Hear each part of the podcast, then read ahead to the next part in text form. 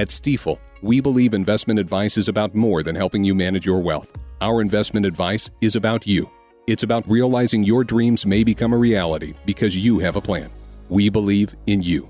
Find your new Stifel financial advisor at stifel.com. That's S T I F E L. Stifel Nicolaus and Company Incorporated, member SIPC and NYSE. Under a California law that took effect Tuesday, President Trump will not be allowed to appear on California's primary ballot next year unless he releases his tax returns.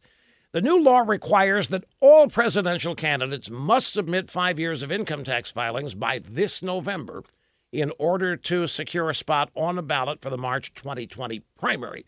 Now, anybody with a basic knowledge of the American political system and the law will tell you why this is going to end up in court. The Constitution sets the requirements to run for president, not the Democrat supermajority in California, not the California governor, not California politicians. The new California law is unconstitutional on its face, but there's another problem. California Democrats cannot dictate to another political party what candidate they can or cannot choose in their primary. That's a First Amendment issue. This new law's a sham. It's just pure political showboating for a bunch of radicals that live out there. California Democrats knew it when they wrote it, and California Governor Newsom knew it when he signed it.